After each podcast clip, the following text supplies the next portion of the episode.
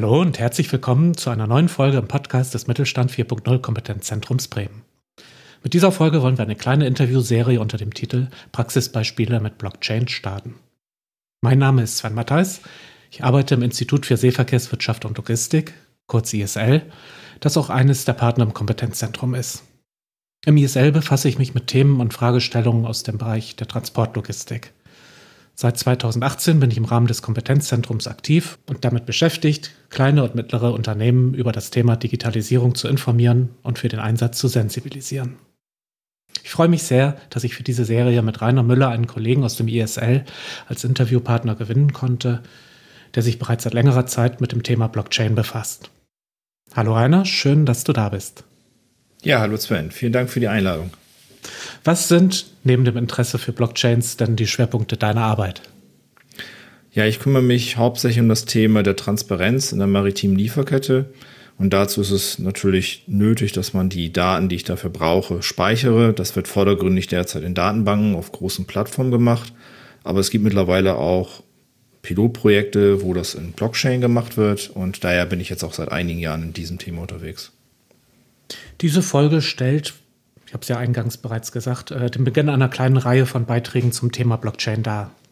Wir wollen mit der Reihe einerseits einen einfachen Überblick darüber geben, was hinter dem Begriff steckt, was vielleicht auch nicht dahinter steckt, vor allem aber anhand einiger beispielhafter Anwendungsfälle in den einzelnen Folgen darüber sprechen, wo und wie die Blockchain-Technologie in der Praxis eingesetzt werden kann, welche Vorteile, aber gegebenenfalls auch welche Nachteile dabei entstehen.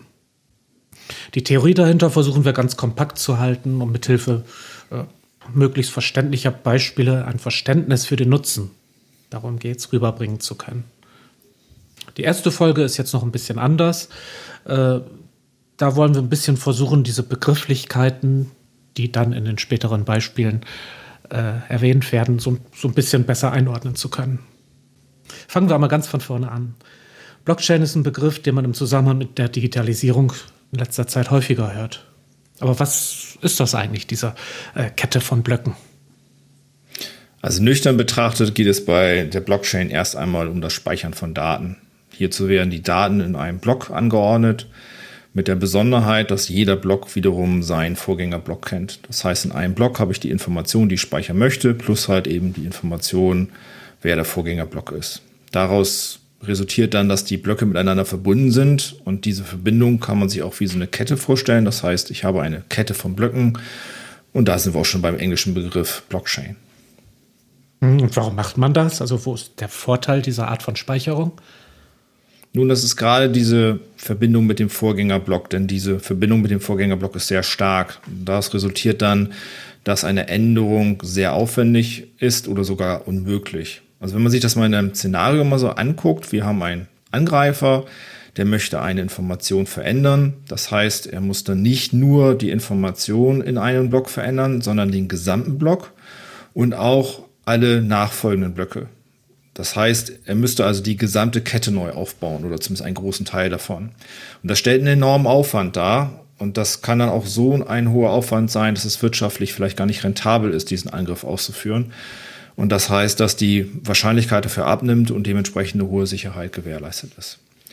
Wenn man sich dann noch anschaut, dass es noch eine weitere Eigenschaft der Blockchain noch gibt, nämlich die Dezentralität, dann wird das Ganze noch sicherer. Also da vielleicht erstmal so vom Vergleich erstmal schauen wir uns mal die Datenbanken mal an. Wenn ich eine klassische Datenbankanwendung habe, dann habe ich oftmals einen zentralen Datenbankserver, der hat dann eine Kopie verwaltet der. Das heißt, für einen Angreifer wüsste er ganz genau, okay, ich muss jetzt diesen einen äh, zentralen Server angreifen. Das heißt, von Angriff her ist das zwar natürlich immer noch sehr aufwendig, aber das Ziel ist klar definiert. Wenn ich mir das jetzt in der Blockchain anschaue, dann habe ich in einer dezentralen Blockchain mehrere Kopien. Das heißt, ich habe mehrere Rechner, das können durchaus hunderte oder tausende von Rechnern sein. Jeder Rechner hat wiederum eine Kopie der Blockchain. Und wenn man sich das jetzt in unserem Szenario dann anschaut, würde das bedeuten, dass der Angreifer, der eigentlich nur eine Information verändern möchte, muss der dann nicht nur die jeweilige Information plus den gesamten Block verändern, sondern halt, wie eben schon bereits dargestellt, die gesamte Kette neu aufbauen, sondern er muss das Ganze auch noch auf allen Rechnern und das auch noch möglichst gleichzeitig machen.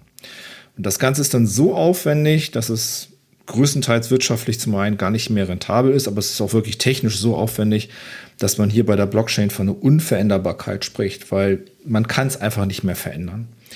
Das heißt also, um das Ganze jetzt für mal abzuschließen, ähm, wenn ich also Daten speichern möchte, die unveränderbar sein sollen, dann ist äh, Blockchain ein gutes Mittel der Wahl. Werden denn alle Branchen diese Technologie sinnvoll nutzen können oder gibt es Branchen, die besonders davon profitieren?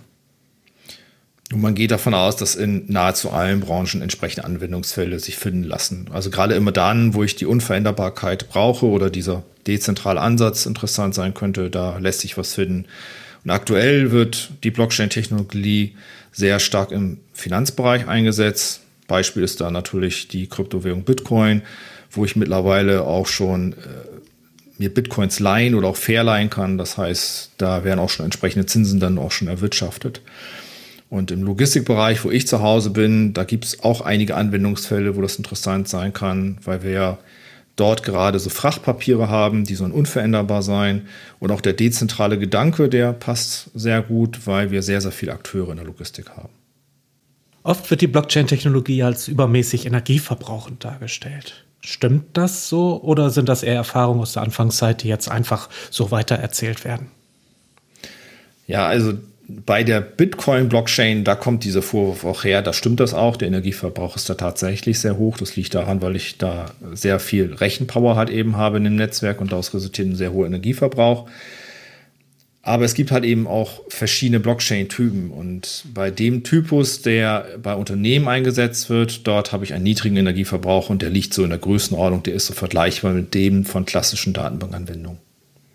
Ob sich der Einsatz einer Blockchain lohnt, wird im Detail sicherlich immer vom jeweiligen Einsatzbereich abhängig sein. Aber gibt es vielleicht ein paar grundsätzliche Anhaltspunkte, die dafür bzw. dagegen sprechen?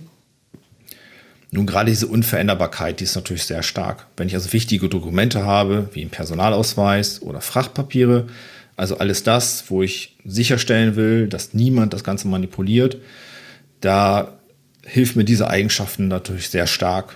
Ähm, deswegen wäre an dieser Stelle natürlich die, die Blockchain ein Mittel der Wahl, wenn ich äh, sowas brauche. Ein weiterer Bereich ist diese Dezentralität, das haben wir schon mal angeschnitten. Und wir haben durch diese dezentrale Blockchain hat ja jeder Rechner eine Kopie, aber ich kann ja auf diesen Rechner ja nicht nur die Blockchain selber halten, sondern auch eine Anwendung laufen lassen. Und wenn ich jetzt auf jedem Rechner dieselbe Anwendung ausführen lasse, dann hätte ich eine dezentrale Anwendung, die läuft, die also nicht zentral irgendwo gesteuert wird, sondern dezentral halt einfach nur läuft. Und dann könnte so ein Netzwerk von diesen äh, Rechnern als autarkes Netzwerk fungieren.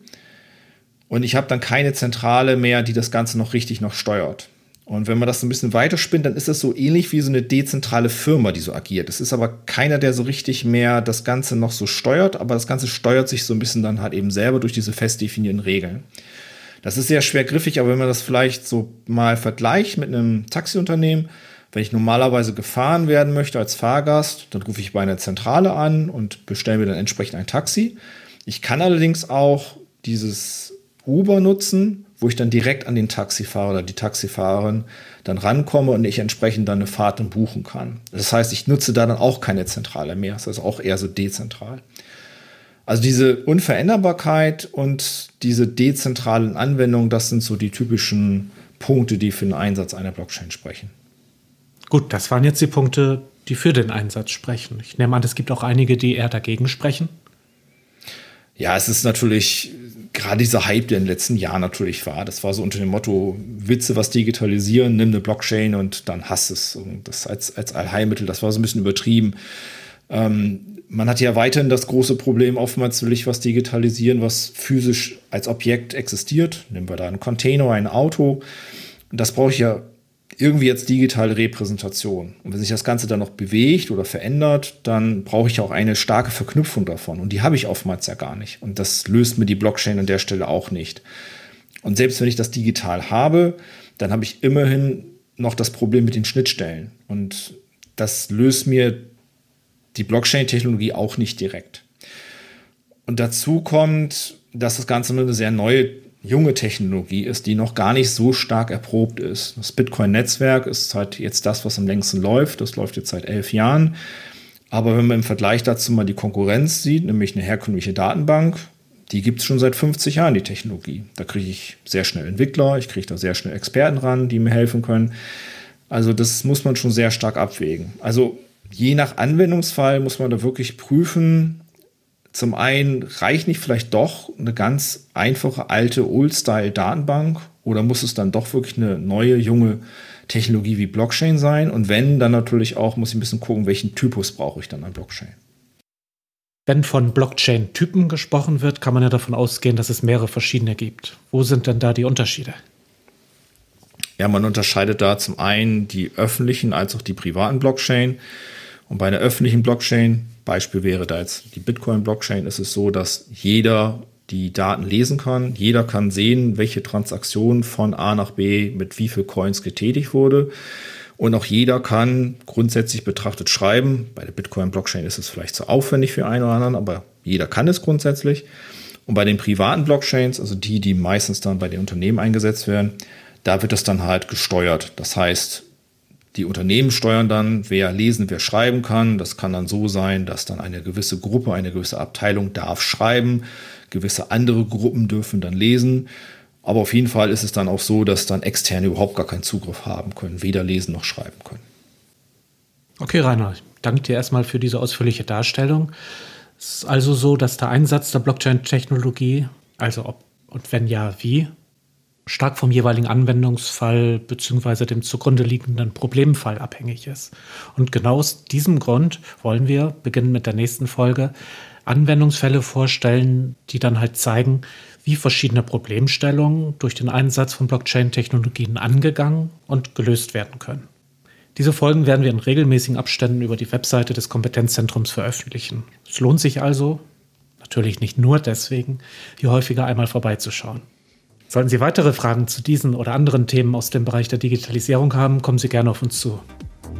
Entsprechende Kontaktmöglichkeiten finden Sie ebenfalls auf der Webseite unter der Adresse kompetenzzentrum-bremen.digital. Rainer, dir vielen Dank für die interessanten Einblicke, die du uns gegeben hast. Ich freue mich schon jetzt auf die nächsten Folgen mit interessanten Beispielen aus der Praxis, über die wir uns unterhalten können. Ja, ich danke auch. Ich bin auch sehr gespannt auf die nächste Folge. Wir hoffen, Sie hierbei wieder begrüßen zu können und bis dahin bleiben Sie neugierig. Tschüss. Tschüss.